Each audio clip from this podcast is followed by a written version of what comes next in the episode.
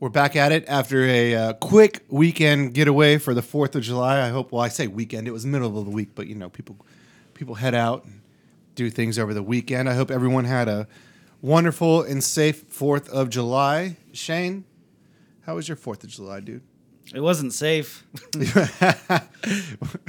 okay. Well, that's oh, that's right. I think we might have talked last week a little bit about that, but I guess you have every Fourth of July off. yeah, right? it's the restaurant's birthday. So uh, the restaurant, uh, so it was six years uh, this past fourth. Uh, so we always we cl- close down, take a few boats out to Crab Island, all that. Uh, I fractured my foot. That was that was that was dope. how did Uh, how did you fracture? You've shown me it, but I haven't heard the story. As the, and by the way, it doesn't look good. yeah, thanks. All your uh, what, what are they called? Your tarsals. Is the, that the part called? the part that connects like the yeah, like your toes. Yeah, like the yeah. base of your toes. I think yeah. it's the tarsals. I I don't know. know that though. I'm not I'm not into medicine, Yeah. but yeah, it's not good. but they're they're not they're not skin tone. No, they're not. They're like straight purple. Yes. Now, huh? uh, uh, okay, so so we had a so we had a boat, uh, a couple boats out there. Uh, one of the girls uh, ended up being late, which is fine. So she just took her kayak out there. Yeah, uh, kayaks tied up to the boat. Uh, you've got drunk people out there, you know, just wanting something to lean on. So they start leaning on this kayak, right? And they're filling this kayak up with water. And I'm like, dude, you're about to sink this girl's kayak. Like, stop. And they're trying to, you know, flip it over to take the water out. Well, dude, you got a hole in there, man. So you flip that over, and then you start trying to lift that out of the water. You're just going to create a vacuum. You're just sucking Yeah, yeah, water yeah, into sure, it's thing, gonna be hard. It's gonna be hard yeah, to do. So that Yeah. so you have to lift up one side, then lift up the other, and then turn it. Yeah. So we did that now you know whatever fast forward an hour or so later another group of people come and they're doing the same shit like dude this girl it's filled with water this girl's got her flip-flops and stuff in the kayak like one's floating out they've got to like grab it so now i'm on i'm actually on this pontoon boat Why didn't the girl just tell people to leave her kayak alone? because i'm sure she was a little toasted Yeah, yeah, everyone's sure yeah, no one no one, cares. no one Yeah. cares it was like just do it It's you know. Crab Island's dangerous, man. People get hammered, I, yeah belligerently hammered, like blackout and hammered. there's thousands of people And and that uh, what a lot of people don't understand. Half those people renting those pontoon boats have never driven a pontoon boat in their life. They have no idea. And you are at a, a, a portion of the water that looks very safe, but is very dangerous. Oh, yeah. When that water starts moving out, I mean, we lose several people a year oh yeah just for yeah. from dying from Just being out caught in there the, in the current yeah who aren't drunk. yeah yeah So now imagine, yeah, man, yeah, Crab Island's not for me anymore. But uh, So now I'm on the, the bow of this pontoon boat, and I, and I have to I reach down to to grab uh, the, the nose of this kayak, but I can I, I have that handle, so I'm grabbing you know it's this little tie, so I've got that, and I'm like, all right, guys, lift up your end.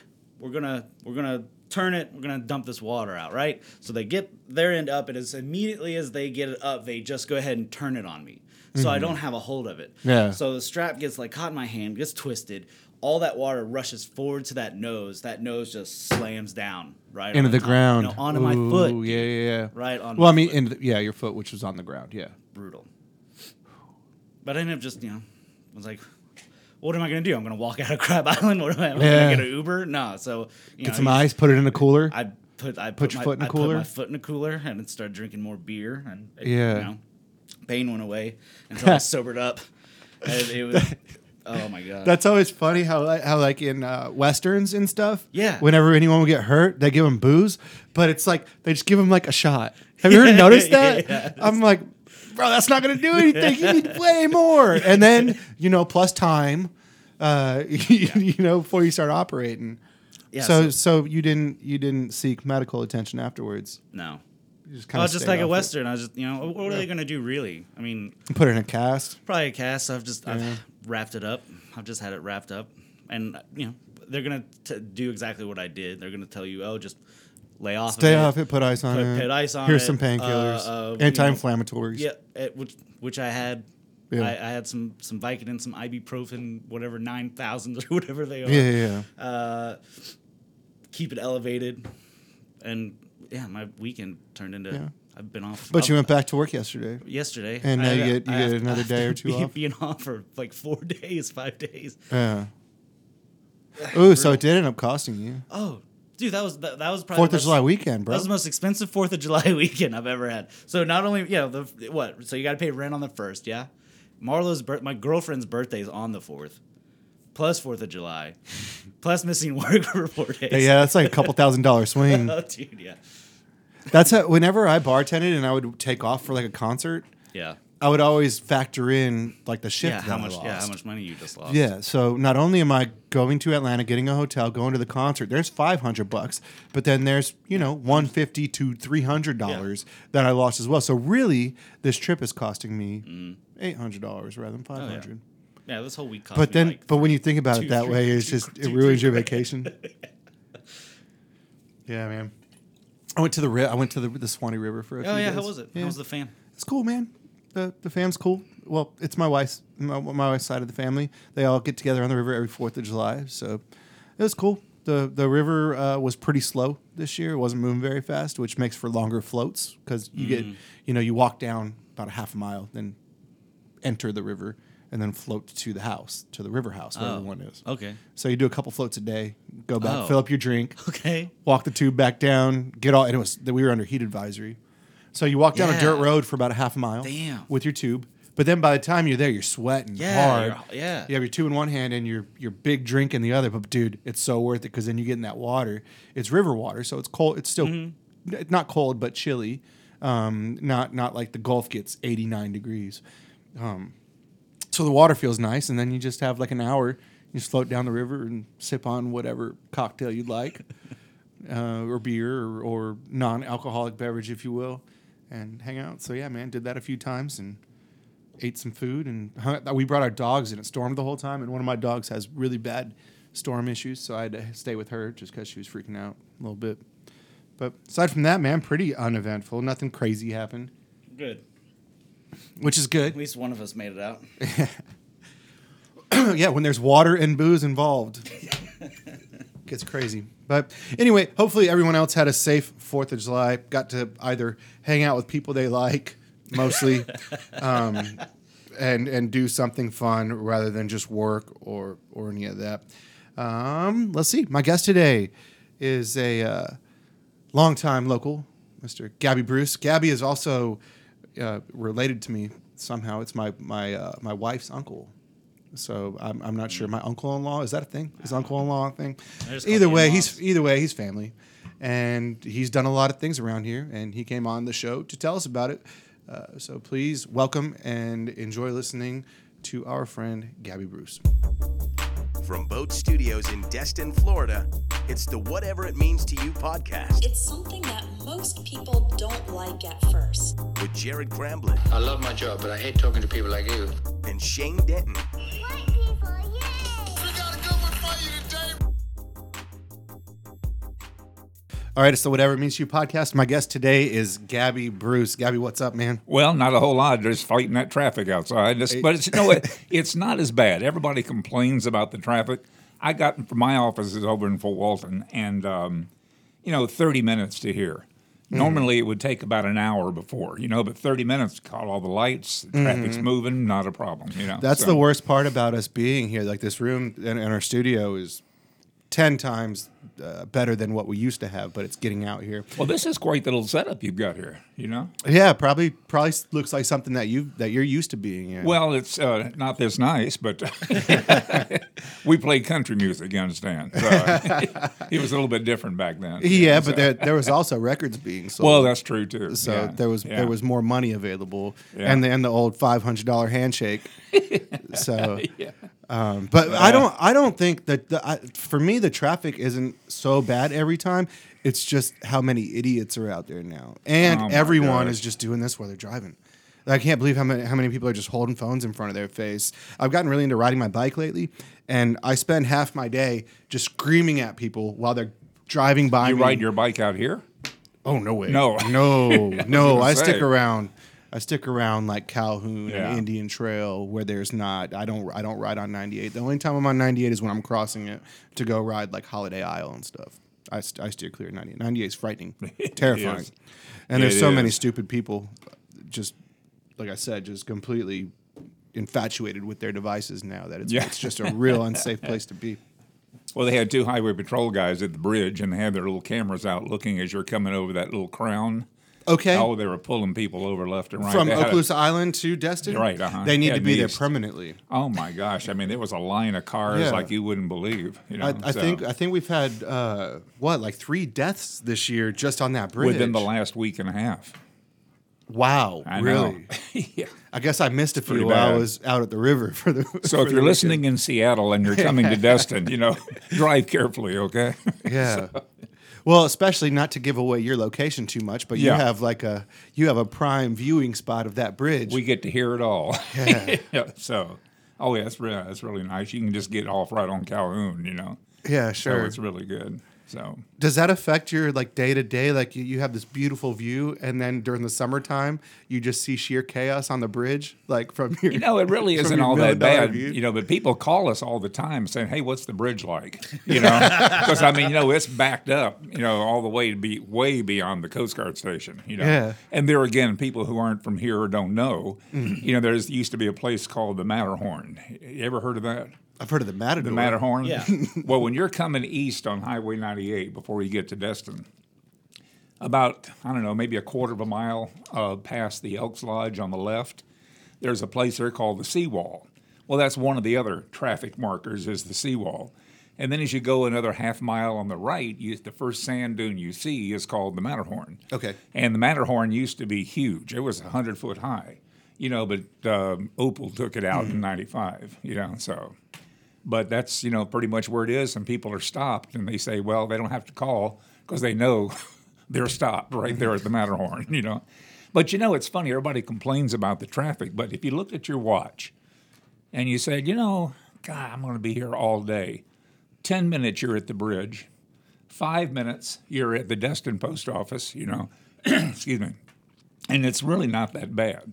I mean, just don't think about it. I mean, just keep just get in there and go, you know. So Yeah, it just it's just to me to me it's not just it's not how jam packed it is. It's just how how crazy people are, man. Yeah, but when you don't have to come out this far all the time, you really see some progress. And those guys are working hard. You know, they really are, and it's hot. Mm-hmm. Yeah. and I, I wouldn't want their job. You know, See, I, I I feel like they're working hard but not fast.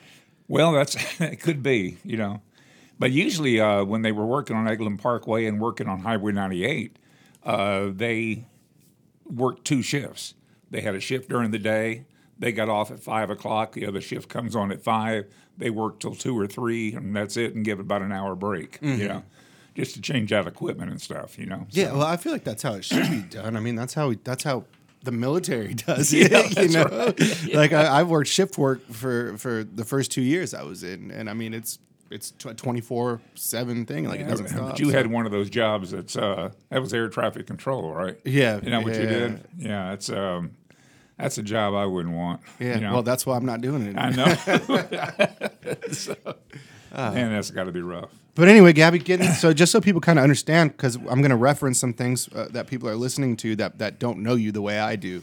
Um, let's let's talk a little bit. You know, we uh, we mentioned you being used to being in a room like this, but uh, let's hear a little bit about you know your come up and how you. you Well, know- spent uh, about five years in the Air Force because I extended for a year, you know. And the last year that I was in, it brought me here and uh, at Eglin. So, and I got out, got in a band, you know, and uh, played in the band for a while. You meet a lot of people, you know. Met the guy who owned the radio station out in Valpy, Fish Radio. And uh, in, I'm going to show my age now, uh, in 67, I went to work. And that's when you were born, right? 67? about that. anyway, I went to work at Fish for about a year, then went to WE and was there for about 12. And then we put K92 on the air over on Main, or on uh, Legion, rather. And uh, Mattie Kelly owned it. And it was great. And we were there for probably 12 years, then went to Love 100, and then went to Coast 100. Or it became Coast 100 when the radio people bought us, you know. And that's really about it. And that's a story of the radio career. Got out in 97 and uh, bought A to Z Specialty Advertising. You know, we do all the promotional products in town and that kind of thing. I feel like you got out of the radio industry at like the proper time because I mean, wasn't it like as far as my understanding was growing up? Uh, I wasn't born in '67, a little later. Yeah. but uh, coming up.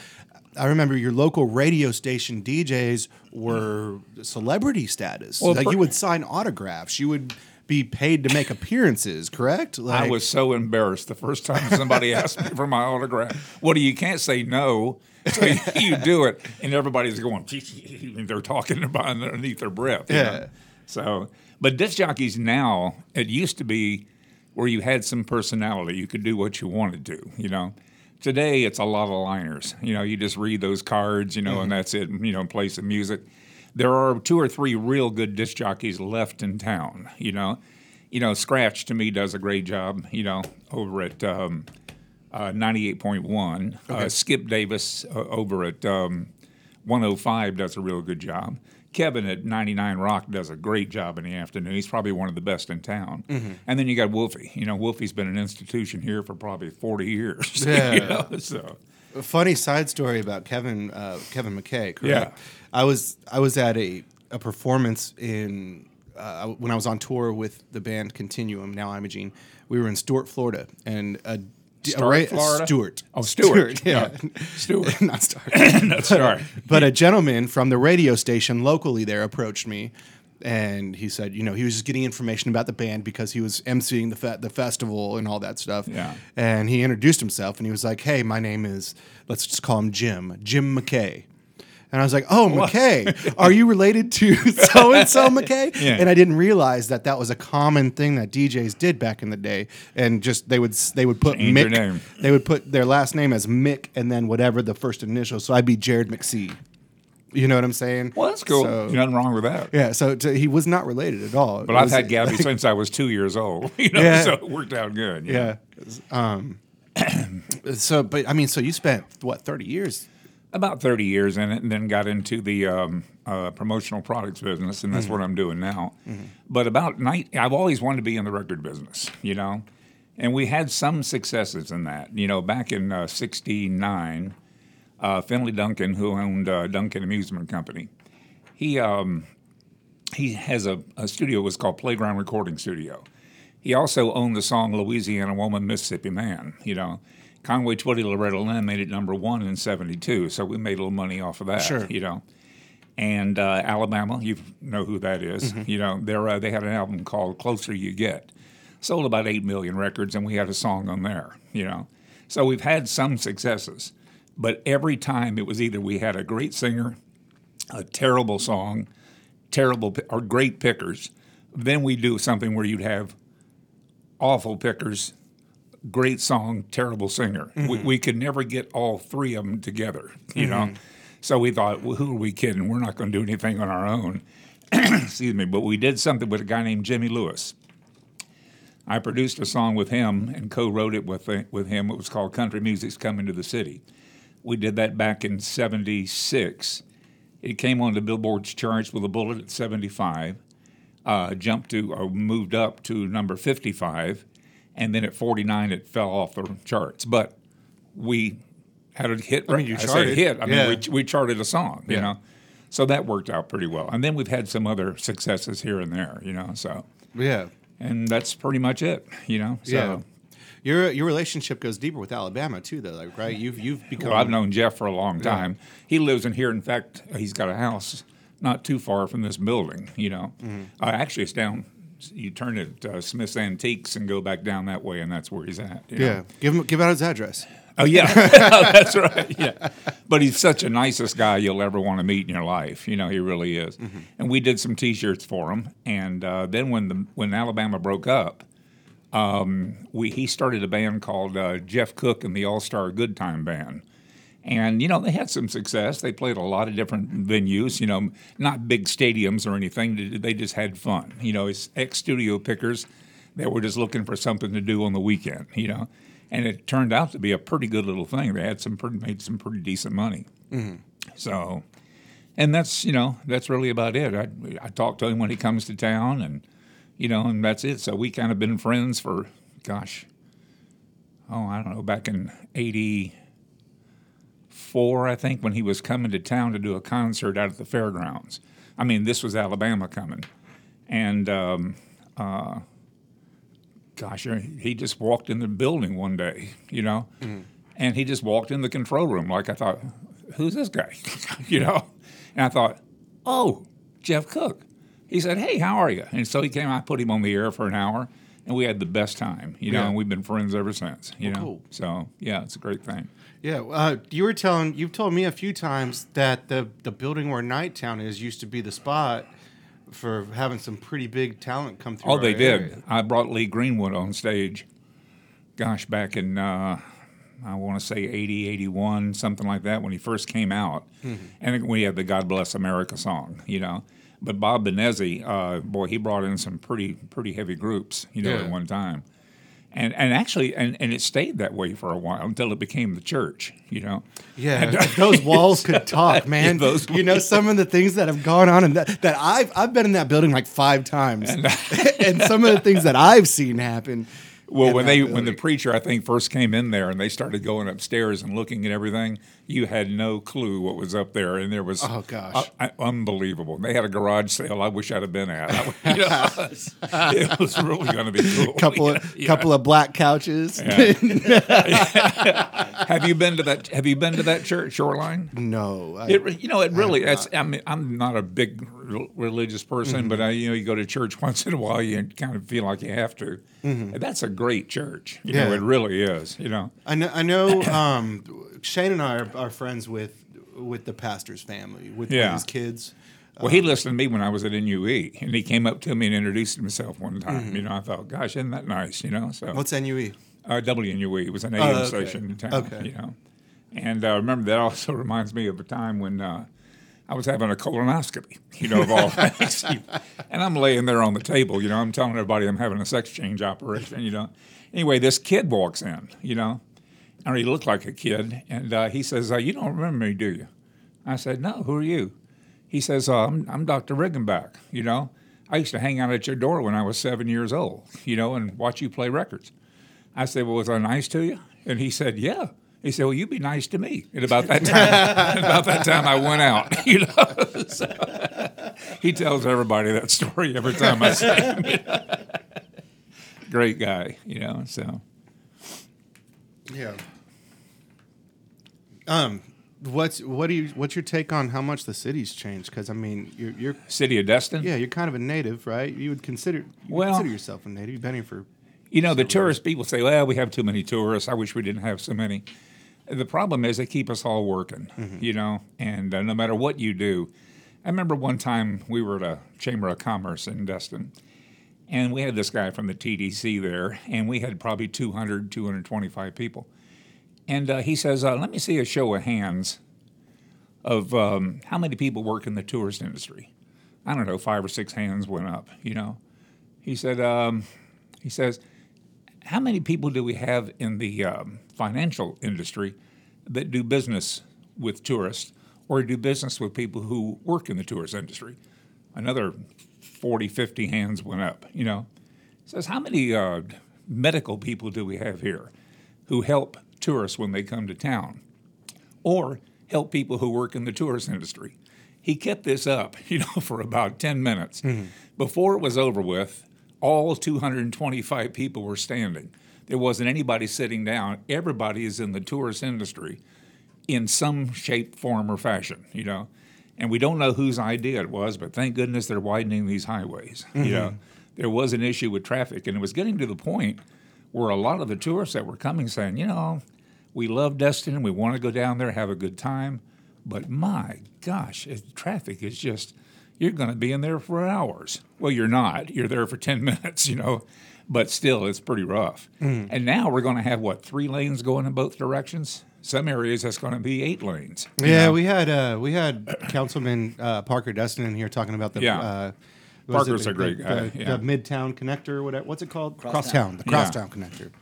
Yeah, he's his his knowledge of this city and the things going on is second Yeah. to none. It's unbelievable. Like I'll sit here and let, I don't say a word. I'll listen to him talk Just for an him- just let hour, go, yeah. and just the just he knows every. He does his homework. He does a he does a very good job for us for If sure. If you see him outside of this area, you want one of his snow cones. you ever had one of his snow cones? Yeah. Yeah. yep, yep, and and I mean, uh, his restaurants are great too. I've not been to the new one in Navarre yet, but uh, but you know, try yeah, he's really he's really a good guy. Yeah, I like Parker. So And Dooley's a good guy too. You know. yeah, he was a. Yeah. I, I don't. I've, I've had a couple brief conversations with him. I don't know him terribly well, Yeah. but um, I, I know that he he played a big part um, on the city council for years, right? Oh, he did, yeah. And he's uh, on the school board now, I think. Hmm. I think that's what it is, school board. Yeah. Yeah, that whole situation's kind of a You know, it's, right it's you know, you, you wonder where you find guys like that. You know that Mm-hmm. want to give up. I mean, because you know they got to catch hell. You know, wherever they go, they're going to vote on something, or they're not going to vote on something, or they're going to do something that's going to make somebody mad. You know. Oh, it's a job that I don't want at Oh, all. no at way. all. Uh-uh. I don't understand why anyone would go into politics unless you like, unless you really wanted to to help. Yeah. I think the problem is just you know once once money gets really big, that's when it, it just kind of goes downhill Yeah. for everyone, regardless of political parties or anything like that. Right. Uh, you know, when when big checks start coming in front of your face, you might your mind might change about some of your view- your viewpoints. You know, to where you just kind of hit, hitting it uh, one specific way. But Yeah, whoever came up with the term uh, term limits, that's that's a good thing. You know? Yeah. but some people you want to keep in there. You know, they were talking about term limits back during the Bob Sikes days. You know, and I can tell you when Bob Sikes was a congressman here, you know, no matter what else you thought of him, he was uh, responsible, as far as I'm concerned, for Eglin, for Hurlburt. You know, see uh, the um, uh, Naval Air Station. I mean, it was. well, yeah, everything's named after. I him mean, now. it's unbelievable. You know, so, I mean, guy did a great job. Yeah. Mm-hmm. So. Yeah, I think where term limits would really help out is, um, you know, more in the in the congressional area. Yeah. you know, things like that. Get them in, get them out. Um, you know, just because it just that's how things don't change. So Yeah. things just stay the same. That's you have the same person right. making the calls forever and ever yeah, and ever. that's right. You know, So, um, but you still do. Um, a, a lot of people listening to this may may notice a, a difference in vocal quality between you and I. As Oh, far no. as, as far as being you're doing better than I am. I got throat. I'm having throat issues today. Uh, but So- but you you also do some voiceover work. Uh, we did a lot of stuff for know. Cox, you know, and it was really funny because you would call or they would call, and you go, you know, all the way. If you're in Destin, you know, you had to go all the way down Eglin up Racetrack Road to their office, and then go upstairs and you do these ads, and then you come back to Destin, you know. Hmm. Well, then all of a sudden, email became such a great thing, and you could email audio. Isn't that incredible? Hmm. So they would email you the scripts, you know, and you could just knock it out and send it right back to them, and that was great, you know. Yeah. So whoever came up with email, I hope got a raise, you know. yeah, So, I wonder mean- who that was. Who came up with email, Shane? I mean, you know, this email had been around for a long time, but a lot of people weren't sending audio, you know, through email. You probably couldn't. yeah, well, right? yeah, they didn't have the. I guess maybe they just didn't have the pipes, or yeah. who the, knows, uh, you know. the storage, probably storage. Yeah, that's yeah, that had to have been an issue. You know, we're even still we're, we're crippled by storage limits for a lot of stuff we still try to send. You know, like uh, you have to Yeah. either use a always Wi-Fi. wanted. This is one thing you don't want to have happen when you're on the air is have your phone come on. You know, You want to take it? no, no, no. so, but yeah, that was re- that was really neat because then you started getting, you know, requests to do ads in, um, gosh, in Macon, Georgia, Gainesville, Florida, um, Birmingham, Alabama. I mean, just a lot of different places wherever they had a Cox, you know, deal. And um, I just thought it was was neat. You know, they didn't pay a lot; it was twenty five dollars an ad, but it took you ten seconds to do it. you know, so it really wasn't very wasn't a lot of work. You know, so Yeah, uh, but it was fun. my uh, my buddy uh, Dan Collins has a friend who Big Dan. Yeah, you know Dan. Yeah, I know. Um, he, he has a friend who's like who actually does all the voice work for an NBA team, and Oh, he wow. records it all pre pre everything. So he records all the names, you know. Uh, okay, we'll, we'll just say the Lakers. Just it's Yeah. not the Lakers, but uh, you know, okay, Lakers fans, get up. You know that like, he'll record two, three hundred different things for them that they can trigger during the games for his voice work. And Man. he rather than they offered him a dollar value, but rather than that, he I, I think it was like five k a game. But rather rather than that, he took the 10k Guitar Center trade. so Oh, for every game they use his stuff, he gets 10k worth of Guitar Center stuff. So, yeah. So so like every year he just gets like he's got like 400k in Guitar Center trade. Jeez. Isn't So whether you want to just go say, give me ten of these Stratocasters, sell them all brand new on eBay, or but I guess he just used it to just deck out and get all the the, the best gear that he could possibly do. I probably I don't know. I probably would have worked a half and half deal. Like, Let me get half the cash, half the money. But there's a lot of money in voice in voice. Well, you know, it's it's absolutely amazing when you look at some of these, uh, you know, the NFL or the NBA, probably Major League Baseball, it, it much to a lesser extent. But in football, I mean, you know, those players are making million dollars a year. The owners are making millions. The coaches are making millions.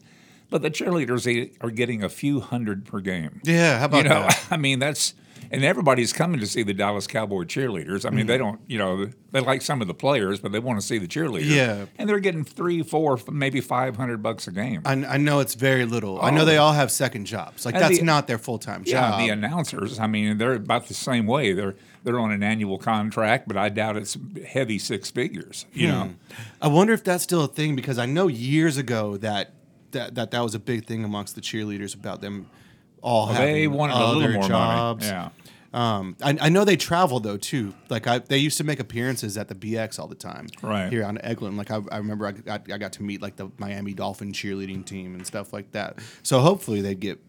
Well, that was one of the neat things about living that. where we live now, is um, um, the uh, who is it? Uh, the New Orleans Saints cheerleaders Mm-hmm. would come over and do their annual calendar here. You know, and that was kind of neat. And then they'd all go out to Crab Island and have fun and play and you know they'd do this kind of thing. You know, Yeah, didn't didn't some girl that you went to high school with? They, they get paid between 75 and 150 per game. Yeah, Is that all? Oh my gosh! Did I, so I gave them a raise. Is that what you're saying?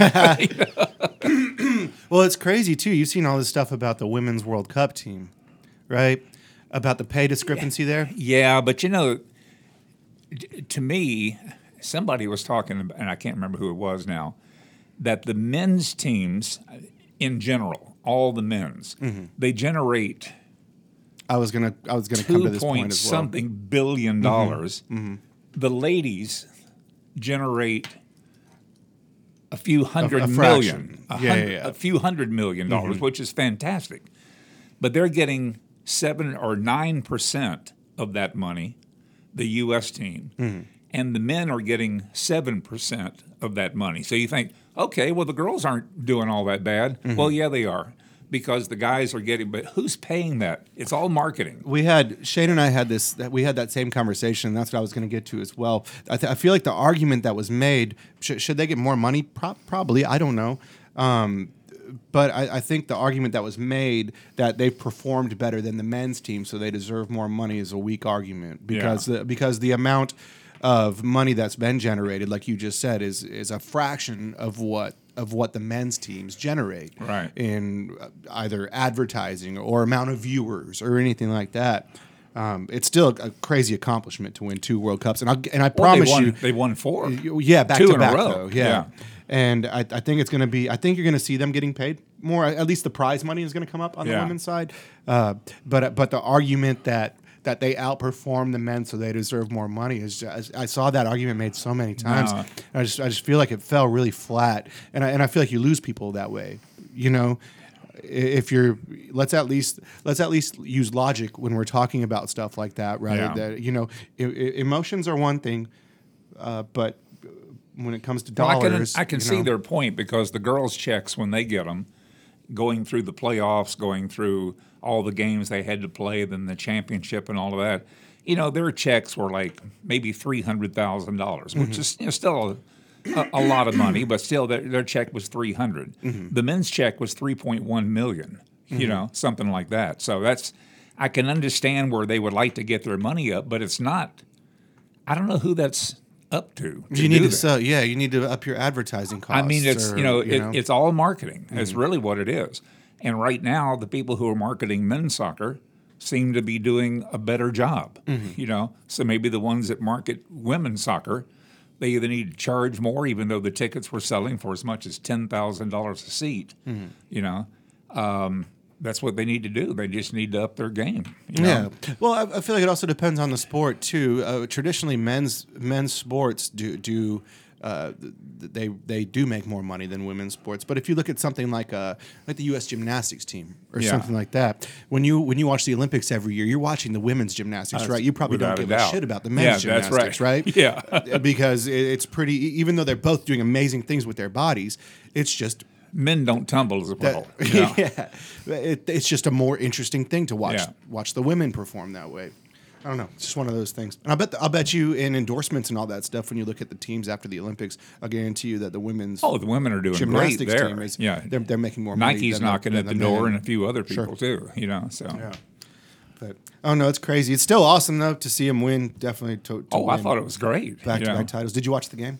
Uh, no, I was doing something else. I don't know. I, I, Yeah. actually, I kind of forgot it was on. You know, Yeah, it was early. So- it was on early. Yeah. we caught the last. We, we were just. well, they're six the hours so- ahead of us, I guess, or Mm-hmm. something like that. So, Yeah. Have you been to Europe? uh, when I was in the Air Force, I went to Turkey. Okay. Spent about a year there, and uh, What did you do in the Air Force, Gabby? I was a dietitian, of all things. You know. Holy. Yeah. What? That's what I did. You know, In the Wor- 60s? worked in the hospitals. Okay. You know, and that's what we did: plan meals for people with heart conditions, and Okay. bad livers and kidneys and all that. You know, so it Oh, worked wow. out good. I'll bet you the science. Well, they tried to get me to stay in, wanted to send me to school, you know, to become an officer type, you know, Yeah, like yeah. that. Because all I did was assist the captain that was our main dietitian, Mm-hmm. you know. So I worked for her, you know, a real nice lady. What year know, did so, you get out? 66. Ooh, just in time. Yeah. Right? Yeah. There was some wild stuff going on. Well, you know, I didn't I didn't go to Vietnam. You know, they sent me to Turkey. You know, so that's where I went. You know? Uh-huh. Yeah. And um, it was really funny because the hospital in uh, Incirlik where I was, they didn't they didn't need you know a dietitian at all. Mm-hmm. I mean, because they were sending all their main people out to either Wiesbaden or somewhere in England. You know, so they said uh, we don't know what to do with you. You know, so they said we'll make you a deal. You know, you're supposed to be here for a year and a half. You know, we'll cut it back to a year if you'll go up on top of a place called Malacha, which is 8,500 feet straight up, and just cook for 16 guys that are doing troposites. You know. I said, I only have to be here a year. He said, Yeah, done. so that's Yeah. where I was. so we're on top of a hill. I say hill, it's a mountain 8,500 feet straight up, snowed almost year round. And uh, got me a donkey, traded a box of steaks for a donkey. And then I got a dog, you know, traded something else for the dog, you know. so, So I mean, was was, a donkey oh dog so it was like food. living at home, you know. and all your brothers came to eat that night, you know. Yeah, yeah. So- but it wasn't bad, you know. Mm-hmm. Then came back here to Eglin, did the same thing out at the Eglin Hospital. You know, that Yeah. was the old one too. So because the new one, I guess, you were at Eglin, weren't you? I was at Tyndall. Tyndall. Okay. Mm-hmm. Yeah. Close enough. Yeah, close enough. Yeah, it was crazy when I, I got out in 07 and that was still when uh, you know, we were going pretty hard in the in the land of sand, so to speak. And Yeah. they were they were throwing crazy bone like offering 30 to 60 K for me to stay another four years, like Well, on the spot. Air traffic was like, controller, I would think, is not the easiest thing to learn and do. And once they train you, they don't want you to leave. Mm-hmm. You know. yeah, so it was there, there were yeah, big bonuses. Yeah. But it just I was done. And you were at Tyndall. Done. That wouldn't have been as bad as being at Eglin, I wouldn't think. You know. Yeah, Air traffic Well, I was I control-wise. was on the guard side too, so I was working with uh, scrambling jets out of like uh, Key West and stuff. So Ooh, I wasn't okay. doing like ATC in Yeah. the tower at Tyndall. I was in the I was in the scopes on the on the inside. Oh, that's yeah, that's uh, different. Where, Yeah. where we were doing homeland defense. So Yeah. so the most controlling that I was really doing would be when we were scrambling jets, letting them know where like. Um, I, I'm sure I can probably talk about it now since it's been so many years. I don't know what my, with my security clearance and stuff what I was allowed to talk about. You won't have to kill But me, the- no, No. no, I just don't want to get in trouble on the air. But like Yeah. uh, every holiday, the, the Cubans, when they cross a certain line, uh, uh, longitude line or a parallel line, uh, that's yeah, longitude.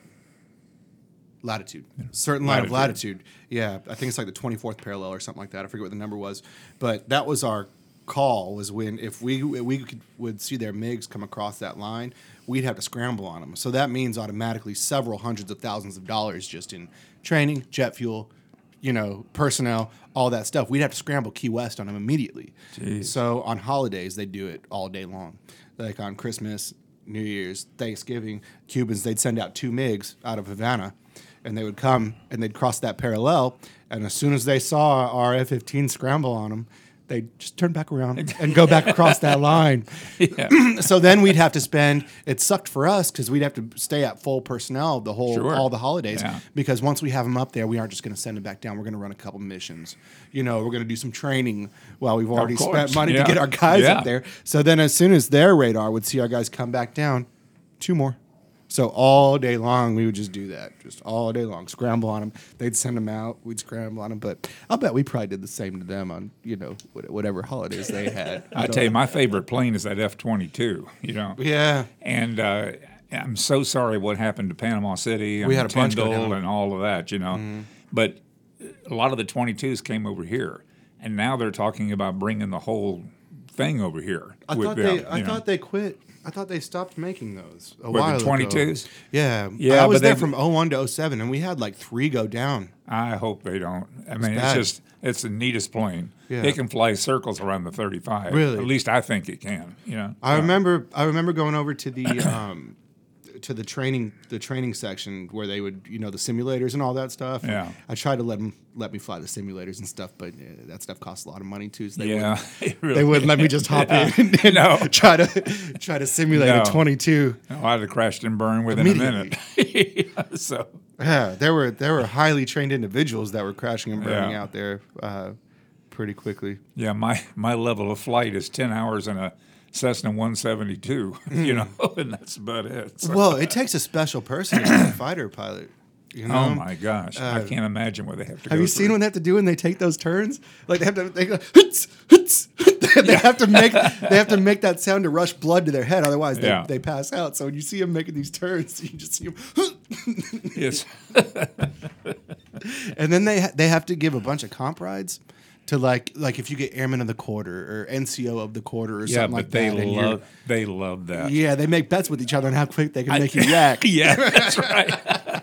I was just fixing to say that's what they do. You know, of course, the better looking the person in the back because they do, do have a lot of the lady news Media. anchors and all Mm-hmm. that other stuff come. You know, and if they're just drop dead gorgeous, you know, they'll they'll treat them okay. Yeah. but you get I don't know. So I want to give, give a name. I almost did. it's a, you just put somebody else up in there, and Hmm. they said, "I got this. Don't worry about it." And the guy says, "Oh no, you don't." You know, so- Well, you're either going to pass out or vomit very quickly. oh, I'm telling you, it's unbelievable. if not both, Yeah. at, at multiple times. I wouldn't want someone. I wouldn't want people throwing up in my in my jet. well, it's yeah. I don't know if you can smell it. That's you know, because he is in the back. You know. Yeah, that's still though. I mean, with all the things Yeah. happening, that might travel. might end up with some on your visor. Remember the first time I went up in a Cessna 172, my first flight lesson. Um, Bob Kennedy is a realtor here in town. Is the one he used to fly for Wayne Huizinga, you know, the guy that owned the Dolphins, and uh, he flew. Um, uh, gosh, I guess he flew Gulfstreams and flew Lears and all that. But he came here and we did a trade out. He needed some keychains, you know, and I said, I want to learn how to fly. So we went up one day, you know, and he says, okay, do I'm, I'm gonna, I'll pull it up, and then you got the plane. And I said, okay, great. So he did. We pulled it up, and he says, okay, take us up to 2,000 feet and don't hit that condo, you know. and that was my first flight lesson, you know. But it was so much fun. It Did you really get your was. hours? Did you get- No, I got. I did ten. 10. Yeah. know, and I thought, you know, I'm done. I mean, this is it. You know, I, I don't need to do this. You know. So, but it was fun. It really Uh-huh. I had to was. imagine it's, it's got to be kind of nerve wracking. It is, you know. He said, I guess it was about like my eighth hour or something, you know, we were flying, I don't know, somewhere over the harbor out there. And uh, he says, Okay, you ready to do this? And I knew what he was asking me. He's going to feather the plane, you know. And I said, uh, No, let's do it the next time we go. What do you mean, feather stall No, it? Yeah. He said, no, let's just do it I know now. that's part of the training. Yeah. Yeah, he says, let's just do it now. So he turns it off. He says, okay, go find us a place to land, you know. So I'm doing circles, you know, like this. And I'm trying to find a piece, a piece of grass or a driveway or something that I can land this thing on, you know. And these two guys are fishing down there, and I'm watching them. And uh, he's, you know, the guys, you know, they're just fishing and they're looking up. And, you know, here's a plane going in circles with no engine. You would think they would have called 911 or they done something to help, you know. But uh, they didn't, and then I finally found a place, and he says that'll work. Hit that button right there. So I did, kicked it a little bit when the engine came back on, and everything was fine. you know. Yeah, they probably thought you were a- throwing out drugs. They probably want to try to find your drugs. yeah, that's right. That's it. They're going to call the authorities. They thought they hit their gold mine. yeah, that was really something. So Yeah, that's not something I would want to do at all. It's just like when I if when I take my boat outside of the harbor, the last thing I'm going to do is turn my engine off. yeah. Like if I'm seven, eight miles out there, that engine's not turning off till it gets so we get back home. Well, I've always heard Yeah. that if you're on a wave runner, you know, or if you're in a boat or whatever, and you have an issue and you have to go in the water, you know, don't go in the water on that west jetty at the very end. They say there are more sharks there than you can imagine. Mm-hmm. oh, right outside of the NCL club, Oh right there. Yeah, gosh. yeah. Oh, You see them every time. If you Yeah. just go, if you just go around that that other side of the jetty, you Yeah. you see them all over the place. we took a helicopter ride, you know, one day, Deb and I, and it was really, I mean, it was a lot of fun. But this guy, he banks you like this, like you're almost going to fall out of the thing, Mm-hmm. you know.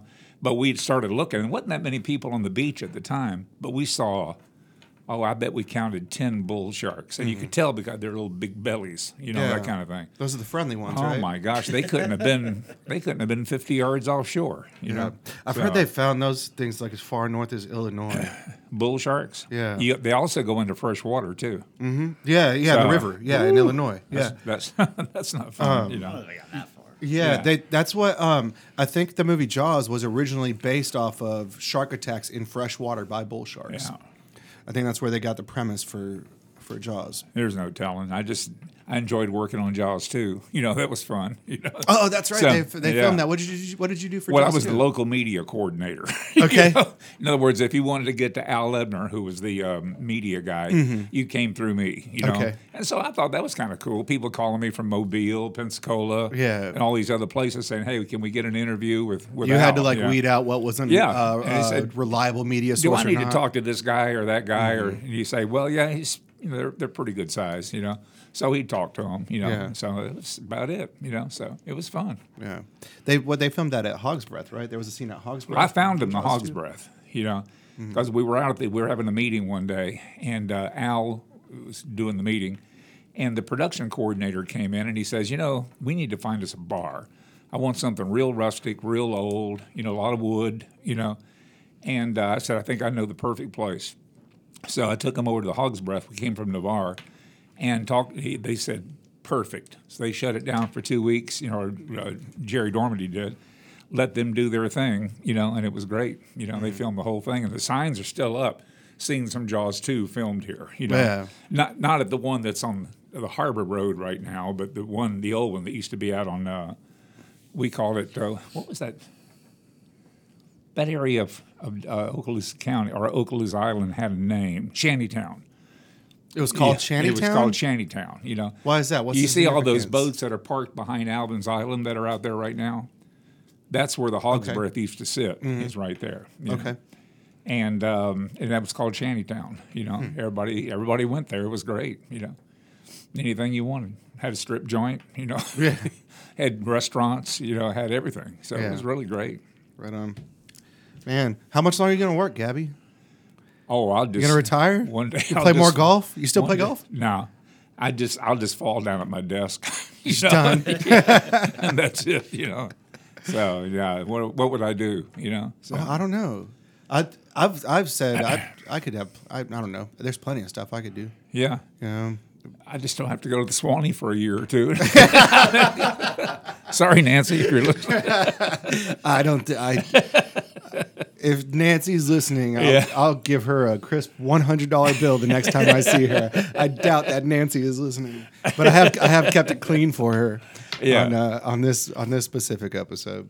So, uh, what else you want to talk about, man? You got anything else that we haven't covered? No, no, there's a million things. Anything people should we'll- know about you? No, we'll do it another time. Okay. So- Right on, man. Well, thank you so much for oh, swinging by. I hope you me. This enjoyed was- the This was great. the you know. conversation, man. I'm impressed with your place here. you know. Oh, thanks. I don't know about the Christmas lights. Is there a reason for that? or- Just to just to kind of Oh. uh, well, They're garden lights. a yeah. lot Oh, of people a lot of people um when we have the especially with these types of lights like the Yeah. fluorescent lights it, it can create especially with people i don't know well we have a lot of people in here that, I've- that i've never met before and who've never been on a podcast or a radio or something. So like you came in here, you Yeah. thought you know me, um, you you've been on the microphone your whole life. Yeah. So for you, it was nothing coming in here. But for some people, they get very intimidated. They'll say, I can see them shaking in the chair. That's why I've got that bottle of whiskey too, just in case. but uh, but anyway, the first couple times that we did it in my old spot, the fluorescent lights were on, and it just people were very uncomfortable. And the oh, this is- second, oh, this is much better. yeah, the second that we put these garden lights in, it, it just it brought people down. It calmed people down immediately, and just kind of. Well, I'm not you know, real impressed with your get into green room, you know. but I, you know, I mean, the lights are pretty neat, you know. I don't. You know what? Most people aren't aren't impressed with anybody's green room.